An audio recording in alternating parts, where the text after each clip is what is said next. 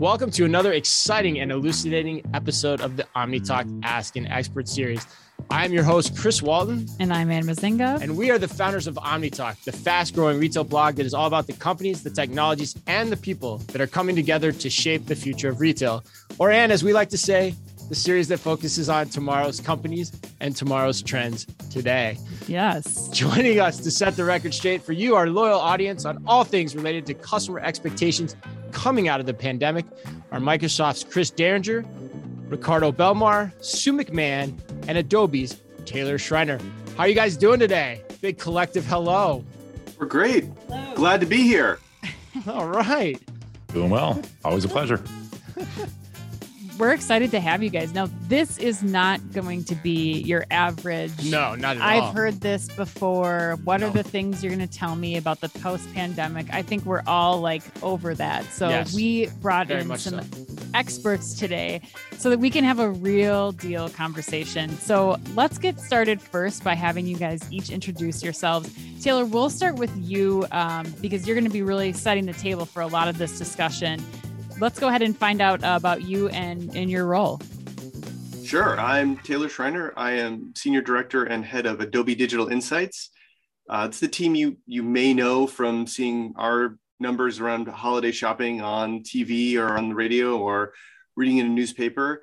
Um, and we provide that kind of economic and retail insight all year long. And I'm happy to be here to provide some of that here as well. Yeah, you you guys are prolific. I mean, yes. I I can't, uh, especially during the holiday seasons. Like everywhere I turned, it was like Adobe's data this, Adobe's data this. Right? Is that that's we we basically we don't who sleep. we're talking to right now? Yeah, don't we don't sleep. Sleep. Yeah. I wish I was thinking the, it would be fun to have like the Adobe tracker going throughout the holidays where you're like the fact checkers of like, is this data accurate? Are we really seeing more people coming back to stores? Whatever that maybe we'll work on that for next. Yeah, holiday. let's work on that. I, my, my analysts definitely feel like they want to do. I'm sure they want more work. yes. All right, uh, Ricardo, let's go to you next.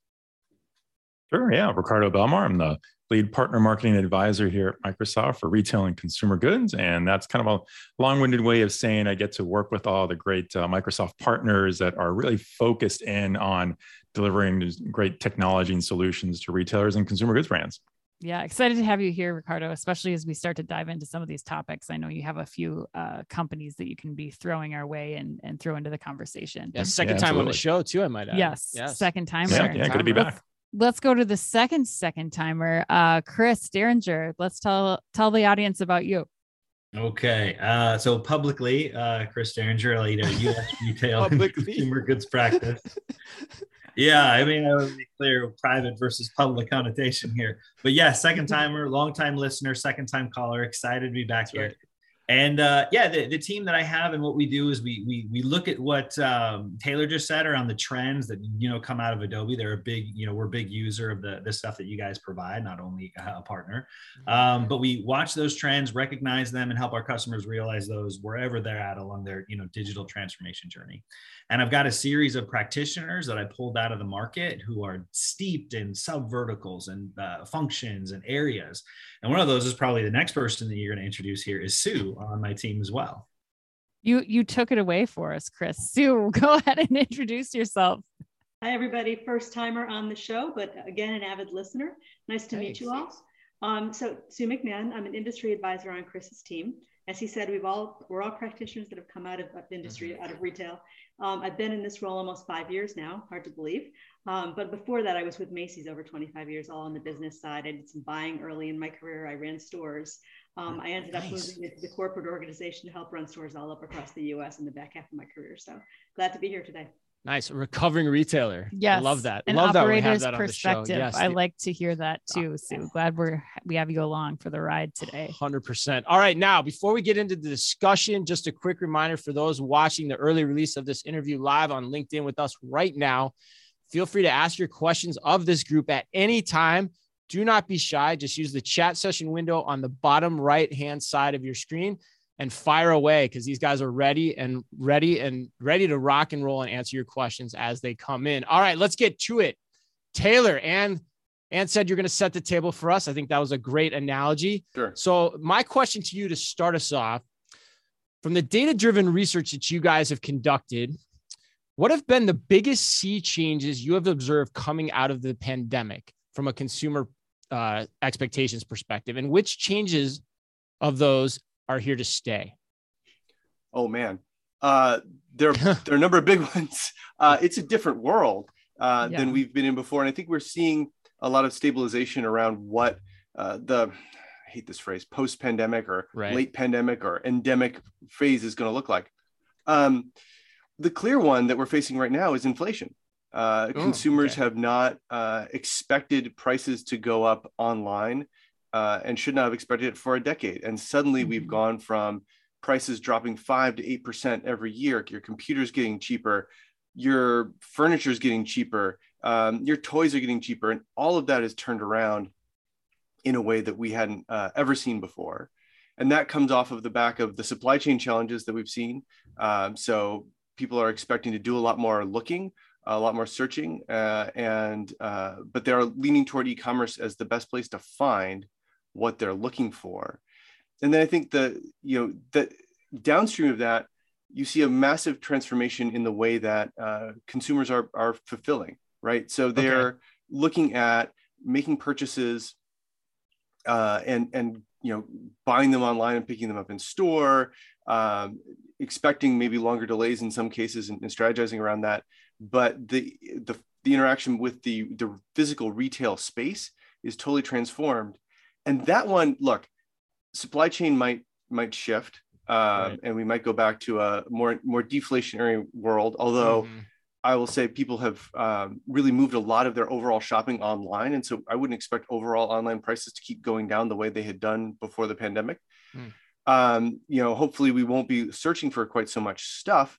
But in terms of interacting with stores, you know, one thing we've seen is that as Omicron has come and gone, uh, as Delta came and went, that in that looking that um, online offline experience with a with a store is radically different than it was before, and it doesn't really shift with the waves of the pandemic, and it looks very clearly like that one is here to stay.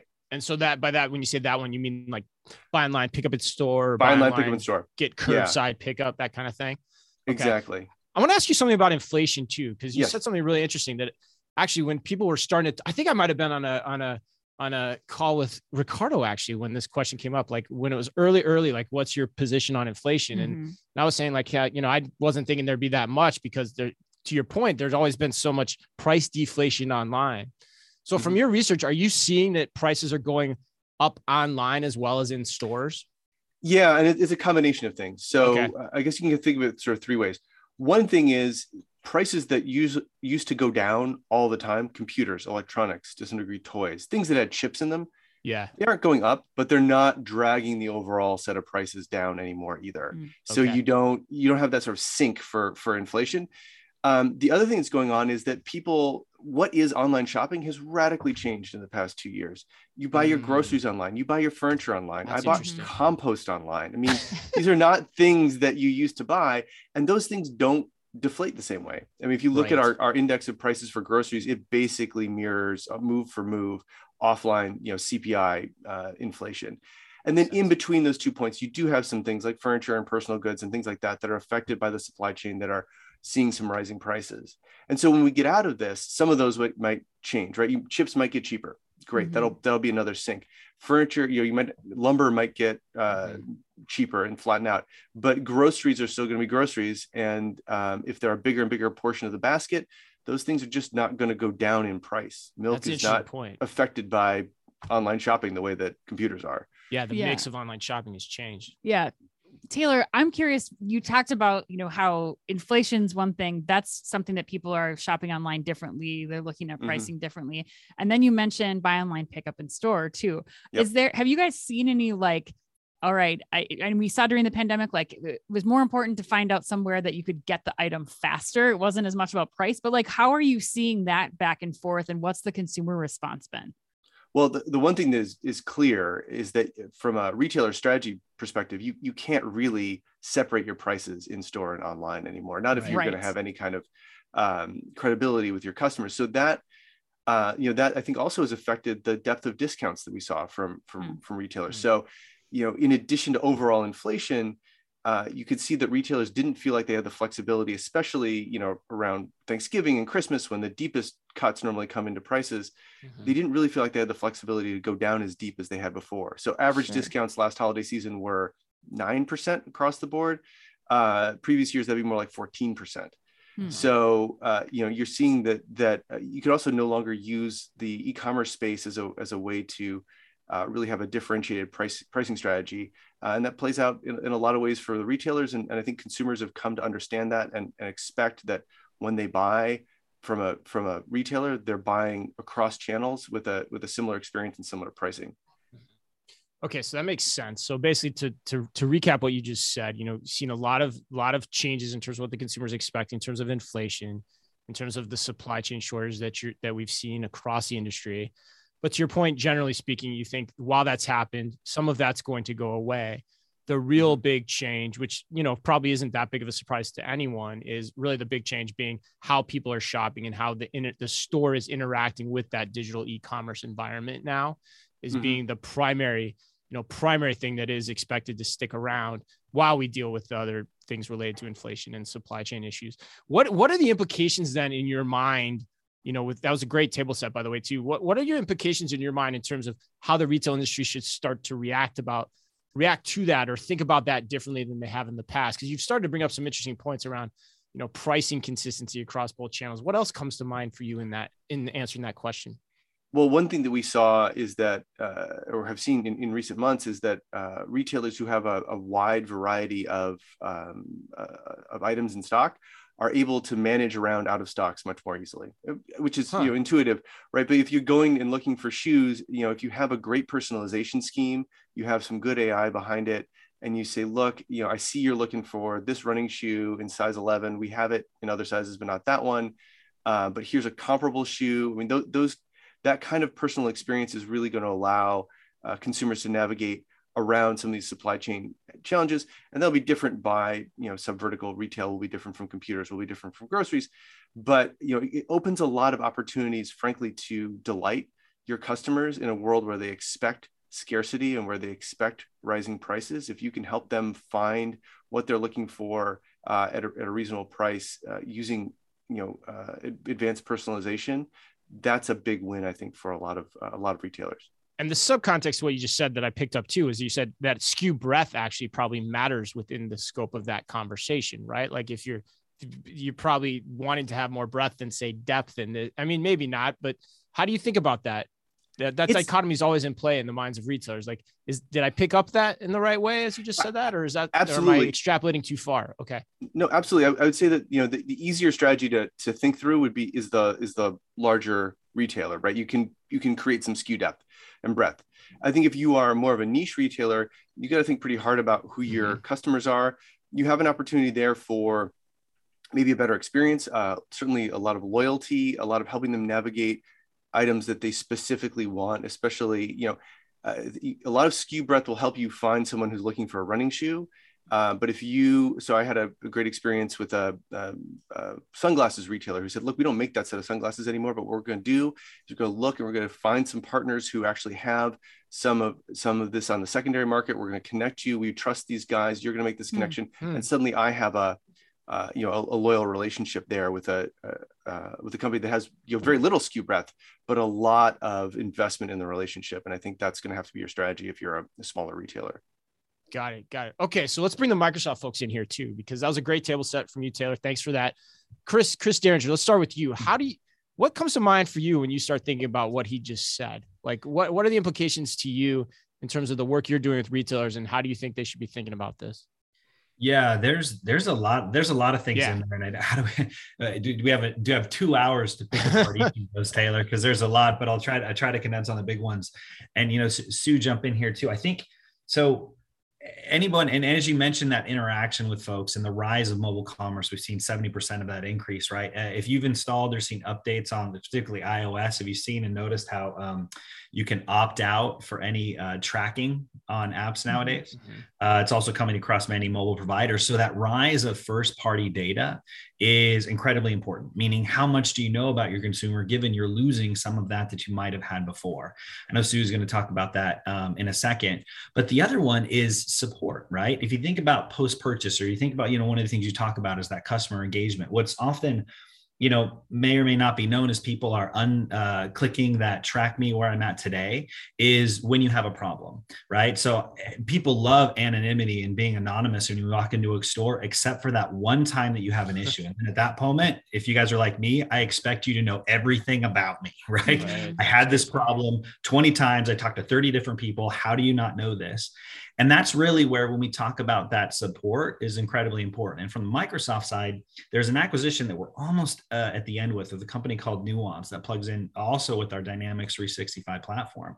And we're able to uh, um, automate that first customer experience through a virtual mm. agent look deeper at security security options. I'll talk about our gatekeeper uh, example that we have for retail and Nuance. And implementations now are going very quickly. Instead of you know three to four months we're seeing them as three to four weeks Hmm. And some of the benefits out of these, we're seeing a 25% reduction in costs. And that's not necessarily in people as much as we have this term called customer containment, right? And that containment means are people able to self serve some of those problems directly? We're working with an agent, uh, completely hands off. I'd say, sorry, with a virtual agent. That, that we've seen go up roughly about 80%. Um, reduction in inaccurate transfers. So I'm t- shifting you to the wrong person. That's gone down about eightfold. And then security is the really interesting piece. We've seen 68% of shoppers abandon a purchase because, you know, if you guys ever forgot that password mm-hmm. or send me that one password I never used before, right? Yeah, right. Um, and on the flip side, you have uh, fraud attacks rising around 43 to 48 percent. So gatekeeper, it's a really great and interesting way for you know you to use your voice as a fingerprint. So your voice is now that connection back to all your all of your interactions that you have with your um, with the brand. So finally and, and the last part that we wrap around that is uh, agent satisfaction has rose 24% and that's you know interestingly enough because they're not solving that same first time problem anymore they're able to work on the bigger more complex problems from that perspective. Mm. but really an interesting three prong win where we've seen it for the agents we've seen it for the brand and we're seeing it for our customers well, and I think that you bring up a good point, Chris. It's it's taking the experience that you have when you are in a store and you can walk up mm-hmm. to somebody and be like, I have this problem. I need a return. This thing is wrong.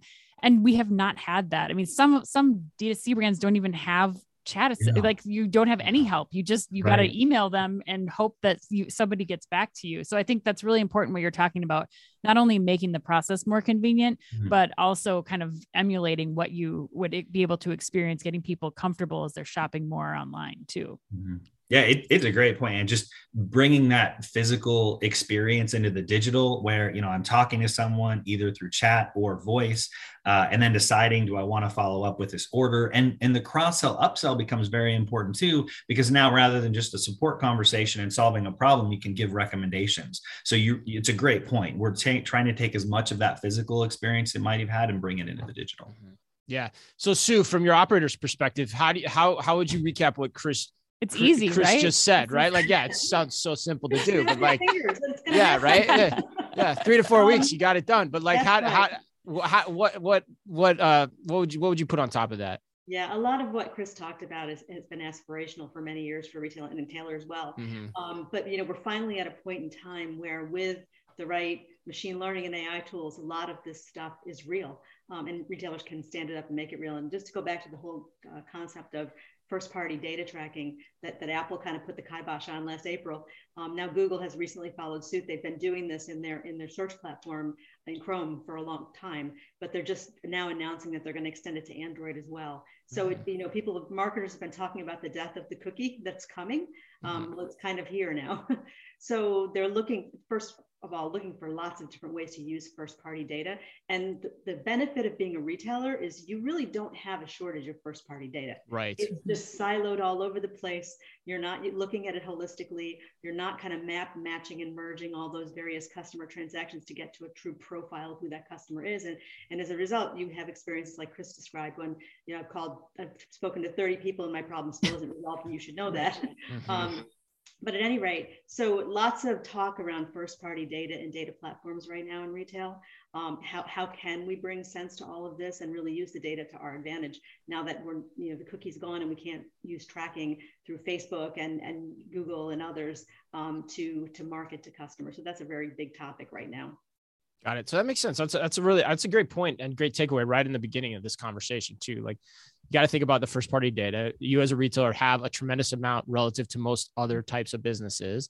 And but specifically you got to think about given what Taylor said, thinking about using that to augment creating the, f- physical manifestation of what you expect from a customer service perspective in the online world to make your customer service interactions happen that much more fluidly. You should be using it, tapping into that to give your customers what they want at that moment when they do want you to know who they are. That was the part mm-hmm. I took away from what the big part I took away from what Chris said. Right. Ricardo, what about you? What about you? What what else would you add on these angles that Taylor mentioned? Yeah, you know, I, I think there's a couple things I would add to that. So right, we, there's obviously this need that we've all brought it up now that you need that kind of centralized customer data platform that ties all the different uh, data points together, all the different sources together on everything that you know about that customer, not just to build on the right profile, but to then surface for the different organizational parts around the retail. You know, how do I use that data? Right? Is it am I leveraging that data when I'm coming up with a personalized promotion? Mm. Uh, you know, for a customer, that's one area. You know, or or for example, just how am I leveraging this information when my store associate interacts with a customer in a physical space, right? Not just on, on digital channels, but in the store. Uh, you know, so we're seeing a lot of customers, and, and I've got a number of partners working on this as well, really finding ways to bring these collaboration tools into the store so that associates, you know, when to Chris's point, right, when the customer wants to be identified, right, when you want right. the retailer to know your history, you know, that that person at the store has to have access to that information. It's one thing to uh, you know, where, where we see legacy folks right have this information spread everywhere the first step is getting it all together in one unified platform but then the next step is making it accessible right to not just people in the call center but down to the store anywhere there's a, a retailer's employee that's going to interact with that customer they've got to have access to that information mm-hmm. or even to the customer themselves when they're trying to self-service themselves yeah. for self-service digital yeah. tools right as well all right taylor well back to you what what what else, what else do people need to consider? What else do retailers need to have on their mind, given the types of things you talked about from the changing landscape of perceptions here? Well, you know, we're seeing a, a number of of uh, other pieces of trends that are that are coming up. One is that um, you know mobile, which has been taking on you know mm. increasing portion of uh, people shopping, which frankly we had expected to sort of stay on a on a on rails to be about half of uh, all purchases um, in dollar terms, uh, maybe next year, or the year after, has started to wane just a little bit. Uh, really? Now, hmm. I got to put that in context. Uh, decelerate is probably the better term because it's okay. still growing. It's still growing faster than than desktop. Okay. Um, but it was, you know, and, and frankly, you know, uh, in 2020 we had one day where half of all sales were uh, on mobile devices or more. Mm-hmm. Last year we had six, so it's not like mobile's you know dropping off the face of the earth. But it's not. Um, it's moving more toward a kind of equilibrium in the United States that is probably closer to like 60 40 mobile desktop versus mm. you know what you might see in China or Japan or frankly anywhere else in the world where I think that ratio is going to be higher. Mm-hmm. So I think that's one thing to, to look at. Why are we not having more of a mobile experience? And, and also what does mobile really mean uh, is something that I think folks need to, to, to think about in the retail world because a lot of us you know have a laptop and a, and a mobile device and think of it in that context yeah. but there's a lot of mobile first and only uh, in in the U.S. and certainly around the world. So I think that's something to to, to look at. Huh. We we've seen a, a, a major change in uh, in in uh, financing. Uh, really interestingly through us. So the buy now, mm-hmm. pay later movement mm-hmm. uh, is really, you know, sort of came out of nowhere and is now we five, six times as big as it was uh, just two years ago. Uh, and it's it's going through its sort of early adolescence of figuring out what it is and and uh, and and consumers getting used to it. It is a generationally different way of of making purchases. Uh, if, if, if by any chance anyone on this uh, you know uh, video hasn't heard of it before, this is the kind of thing where you you yeah. go to your checkout right and you've got that little button at the end right. And you've got four different you know you can pay in four pay- payments. A lot of vendors offering that.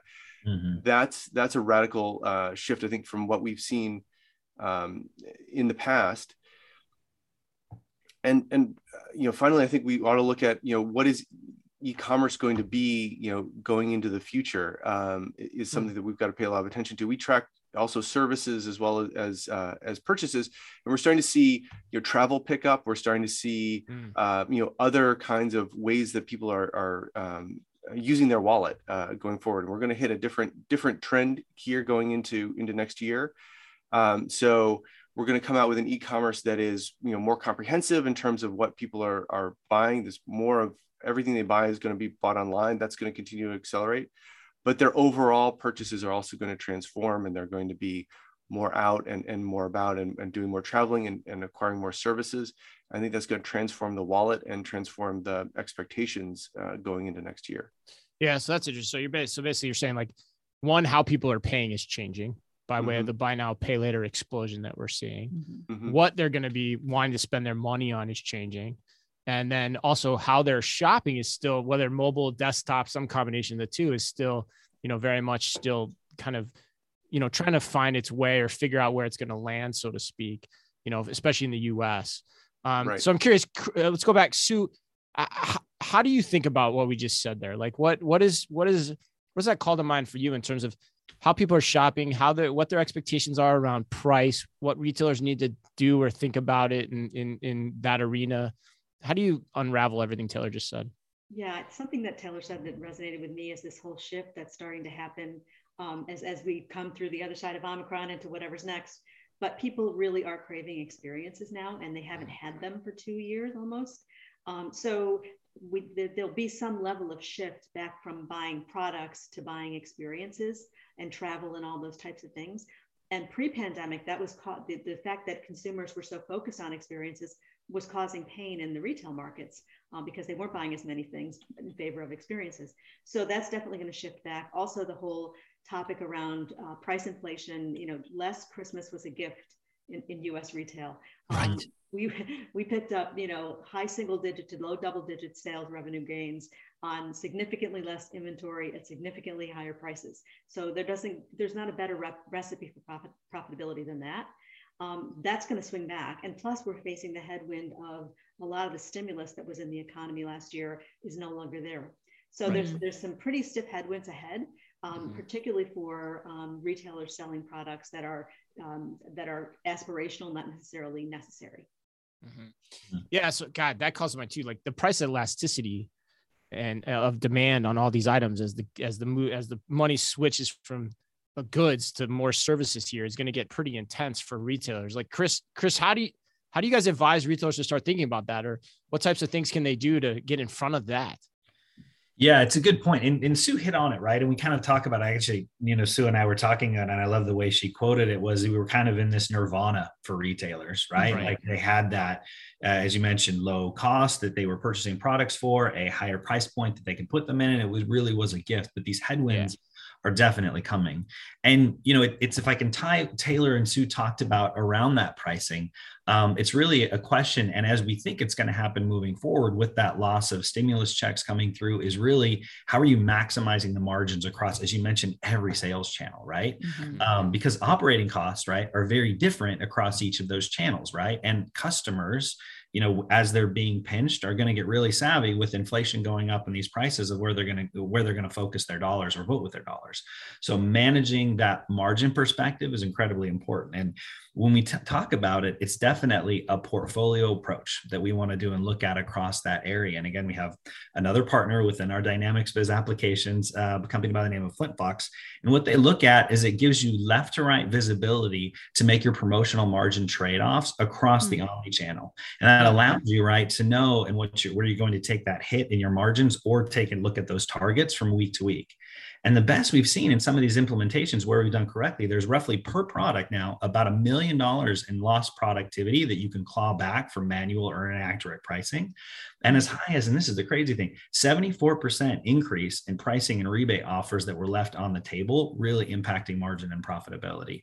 So that view across channel and being to look at rebates and pricing and amounts and locations are incredibly impactful for retailers and consumer goods companies and wholesalers and distributors to know like where am I going to price that product?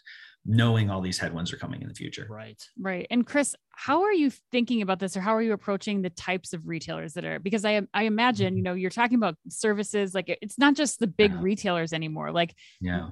throughout the pandemic, more people are figuring out how to get their, you know, you're paying for your shoe repair online when you never were before. But I mean, how are you guys thinking about the types of retailers that should be thinking about this? Because it's not just big box legacy retailers anymore. I, I, it's a that's a great question. Absolutely right. We've definitely through Microsoft. It's really important to be where our customers are and looking at those verticals, right? Mm-hmm. So if you think about in some of the large ones, yeah, you can say grocery, drug, and mass have their own kind of sector and focus that they have that we've talked about.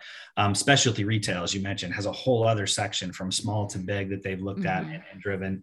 Uh, food service, specifically consumer goods food service, another large area, right? One of our yeah. largest, the largest that you've seen out there, um, perfecting from manufacturing lines to driving and putting some of those uh, first time they're going DTC, as you mentioned, right. how right. do they interact and build that first ecosystem where they largely use the retailer to manage that uh, a relationship with their consumer. And now going directly to consumer, I need to know the price. I need to know who you are. I need to know where your product is. And let alone a fleet that I had that was designed to going to a department store now has to figure out how to go directly to a consumer. Right. So we've definitely broken out and verticalized and look at the looked at each different business and are trying to to tailor the best approach based on where they sit today.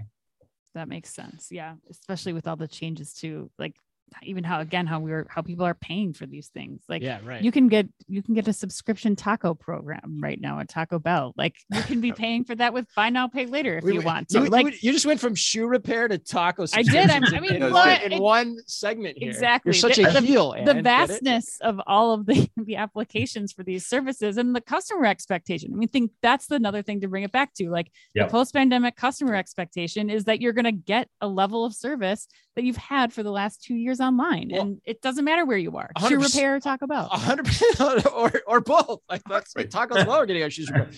But I think it speaks to the point too. Like they came, we'll come back full circle to what we said in the beginning. Like you want to be known at the moment when you're in your interacting with yes. the retailer, right? Mm-hmm. And so Ricardo, that brings us back to something when you got we had you guys on at the end of mm-hmm. last year which you guys talked about, which was the retail advertising network, how the retail media right. network was going to be one of the top trends of 2022. Mm-hmm. And I think you guys have been proven right on that one, quite frankly. I mean, it seems like everyone and their brothers going after this.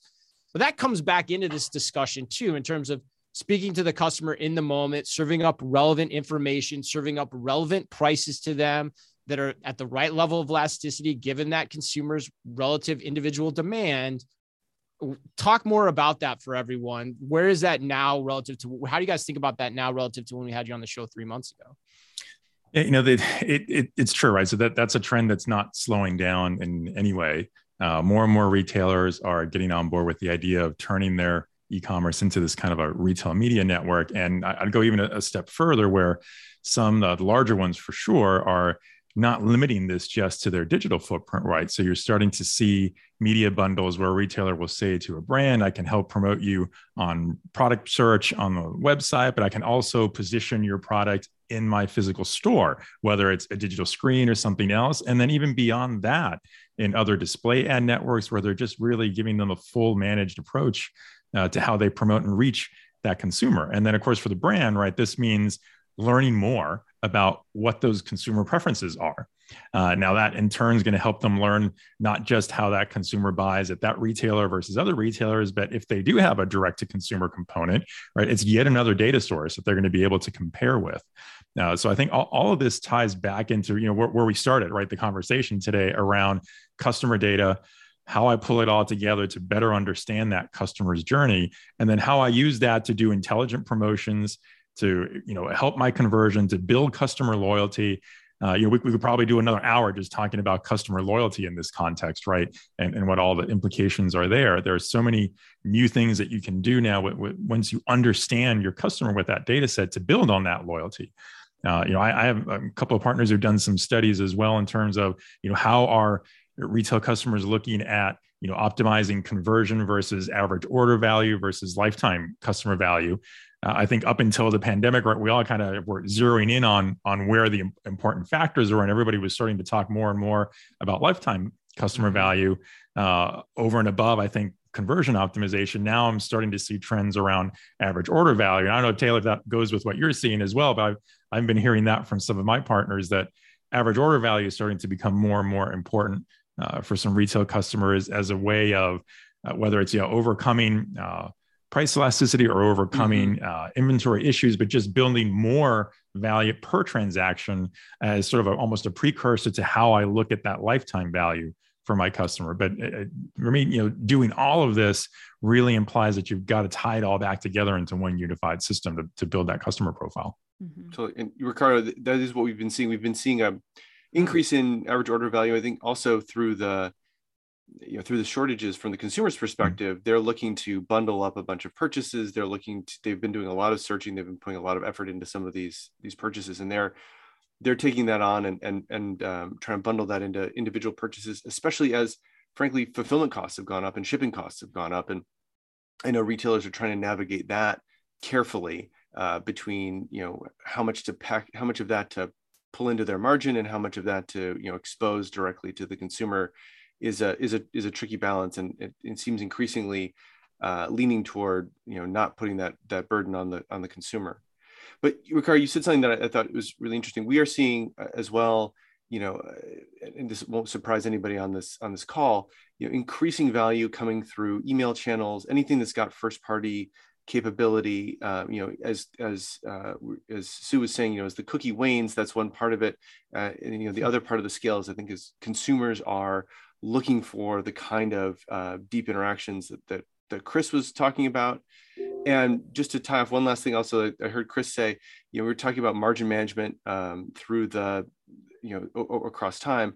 One one trend I didn't mention is that you know holiday pricing and holiday growth across the year are just not nearly as strong as they've been, uh, you know, in previous years. What I mean by that is, mm.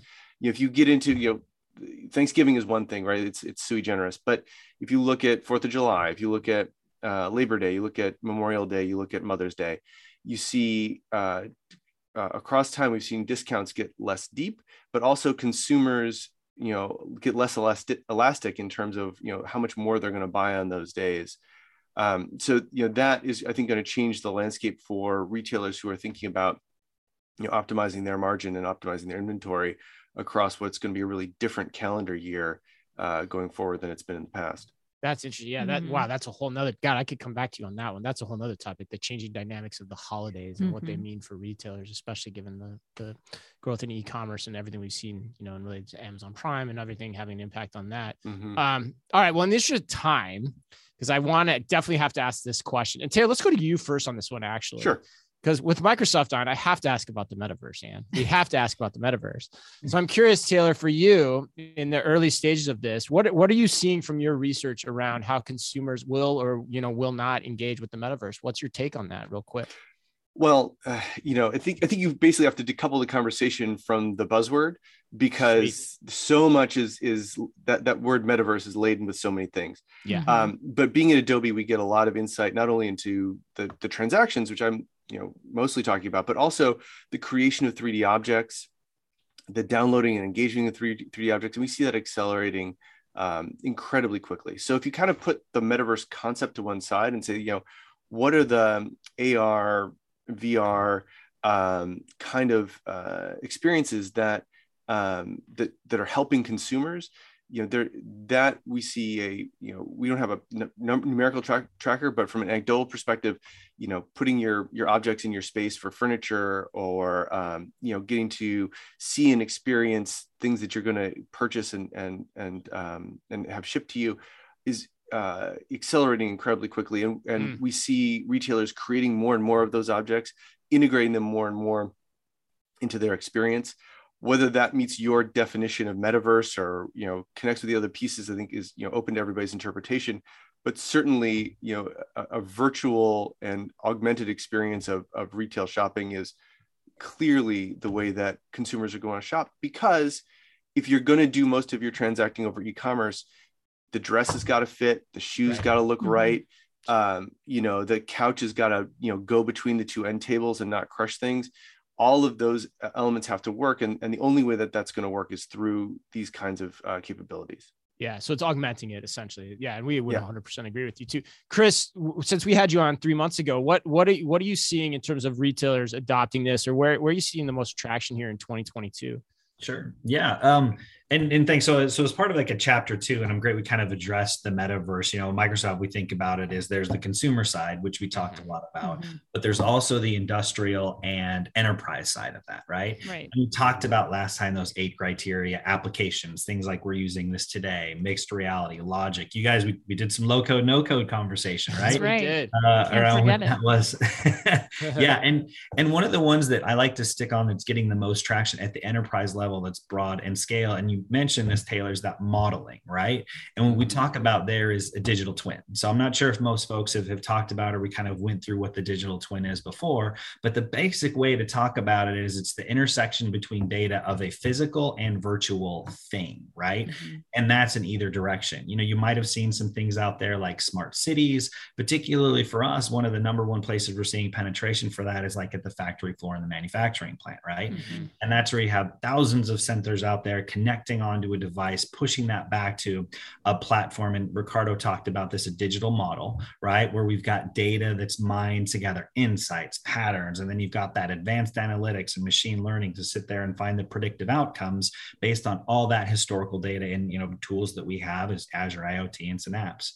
Um, the one example I guess I like to use here is: Have you guys ever uh, have you heard about uh, PepsiCo Frito Lay and the Perfect Cheeto? Have you ever had a perfect Cheeto before? No, but I oh. feel like I've no, but it sounds like a quest I've been on my whole life. Yes, a warm, not yet fulfilled a warm bag with the perfect Cheeto is a very uh, unique and different experience for everyone. And, and if you look at it, right, the twins, as I talked about, it's mount monitoring things like size, shape, flavor, air. There's so many more things out of like a hundred extruders that they put this in today. Mm-hmm. It manages and monitors different things like goals for ethical and environmental sourcing, the packaging, the putting together, chemical, biological parameters, all that different mm-hmm. stuff, right?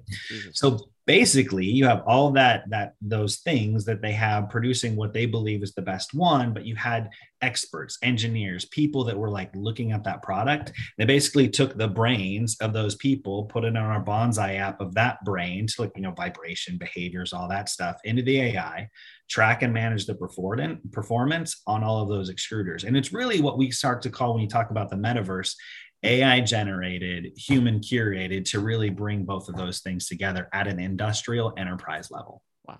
So AI is impacting our Cheetos. All to make the perfect Cheeto. Yeah, that's so fascinating. Oh yes. my God. I never thought we'd talk about that. All right. Oh my God. Okay. So unfortunately, we're running long on time. So let's get you guys out of here on this. You know, mm-hmm. um, I think to close it up, I, I had a ton of ahas from this conversation, right. like a ton um cheetos being one of them mm-hmm. ai ai's impact on the cheeto being right. one of them but mm-hmm. um what is something let's go around the horn here to, to each of you guys. Sue let's start with you actually. What's one aha or one thing that maybe we haven't talked about yet that you'd like to share with the audience?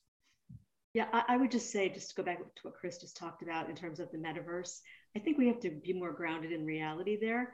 I think there's a huge future ahead for augmented reality experiences and, and, deeper digital you know sensory experiences but i think there's so many things we could be doing right now like creating the perfect cheeto um, the, the, internet of things and connectivity has become such a long way and even businesses are out there connecting their entire supply chain from end to end so that they can not just do demand forecasting, but actually kind of sensing in real time where the demand is and how they can pivot the supply. So there's a lot of really cool practical application to it for, for right now.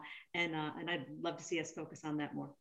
Yeah, I actually just wrote an article mm-hmm. about that for Forbes this week. It's going to come out tomorrow, I think, about computer vision being a platform to help and computer vision AI being a platform to help do a lot of what you're talking about. Ricardo, how about you? Aha, or something you wish we talked about on, on, on this conversation that maybe we didn't bring up?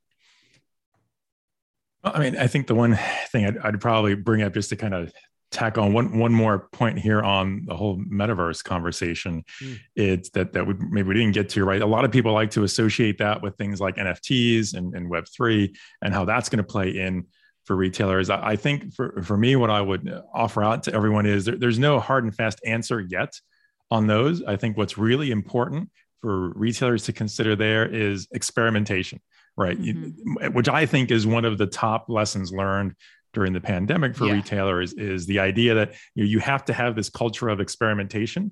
If you don't try it, you won't find anything out. Right. And it's okay if it doesn't work on the first try, you try again and you keep iterating on it. And my best example, right, that I told everybody during the pandemic was how retailers rolled out curbside pickup, right? From mm-hmm. from nothing to you know amazing curbside implementations like how Target does it today, right? right? And everywhere in between, right? Most retailers didn't get it right day one; they had to iterate on it five, six different times to get it to where customers want it. And everything around metaverse, NFTs, it's going to be the same thing, same right? Thing. The the, mm-hmm. the only way you fail is to just not experiment at all, uh, right. and you just end up missing out. And that to me is the, is the big the big aha with, with that is that as a retailer, you, have got to try something.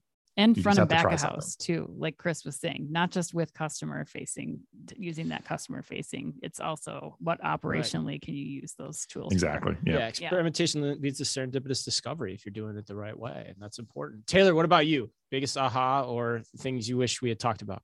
Well, I, I, just want to build on what Ricardo's saying. In a in a conversation like this, where we're talking about big trends, it's really easy to kind of imply that there are simple strategies or monolithic strategies that everyone should be following if you experiment you're going to find you know different ways to to play. Just because we think that you know people are buying online picking up in store that doesn't mean you should go build yourself a giant retail footprint uh, for instance. Or and just because you know ar from a consumer's perspective is great for a lot of things doesn't mean there's not an opportunity for counter programming the metaverse right? And having a kind of mm-hmm. local and tactile experience that's different that involves you know sending swatches you've got to be open to all of these perspectives like i said with mobile where it's very easy to think of yourself as the focus group of one and think well i've got my screen and my mobile device and this is how mobile really works. When you stretch out to the various consumer experiences you're going to find a lot of space to experiment in. And i think what it all comes down to at the end is in a world of personalization you're going to have to have a really dynamic strategy to reach the experiences that all of your consumers really want to have yeah. And you hit on a point there that's a key theme of us at OmniTalk, which is for every trend, there's a counter trend. Mm-hmm. And that's something mm-hmm. you have to keep very much in mind. All right, Chris Derringer, why don't you close us out here? Biggest, biggest aha you've had from this conversation or something you wish you talked about that you didn't get a chance to? That's a lot of pressure. Um, uh, let's say I've been trying to figure out how to work in Anne's Domino three dollar tipping issue that she pointed out not too mm. long ago. Oh, right. Mm-hmm. um, but yeah, metaverse is definitely a buzzword, and so I, you know, and it's used, and I love you guys' perspective of trend, uh, counter trend.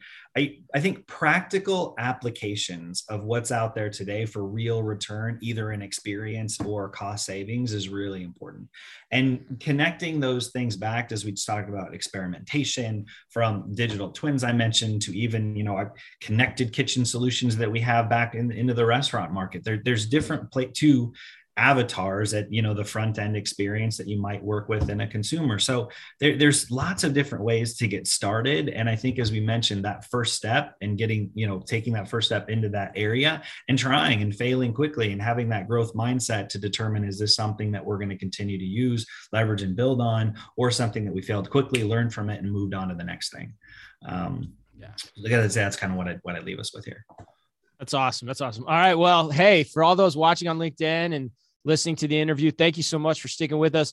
Hey, Chris, uh, first to you. If people found this conversation interesting, want to get in touch with you guys at Microsoft, what's the best way for them to do that? Absolutely. We also uh, own a product that you just mentioned, LinkedIn, as well. It's a great place to connect up with us in. It's placement 101. Thank you. Uh, we're we're going to have our, our, our, emails present in here. You're going to find us in LinkedIn present on here. It's simply in the chat. So reach out on either one of those and we'll happily connect you up with, with many of the ecosystem uh, area and partners that we have inside of Microsoft today.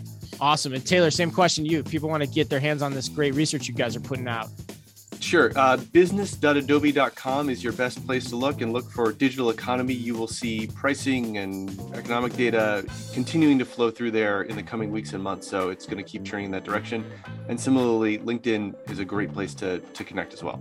Awesome. They can Excellent. reach out to you directly there. That's awesome. We love when you guys do that. It's so cool. All right. Well, hey, on behalf of Taylor, Ricardo, Chris, Sue, and Anne, the and myself, crew. the whole crew, as always, be careful out there.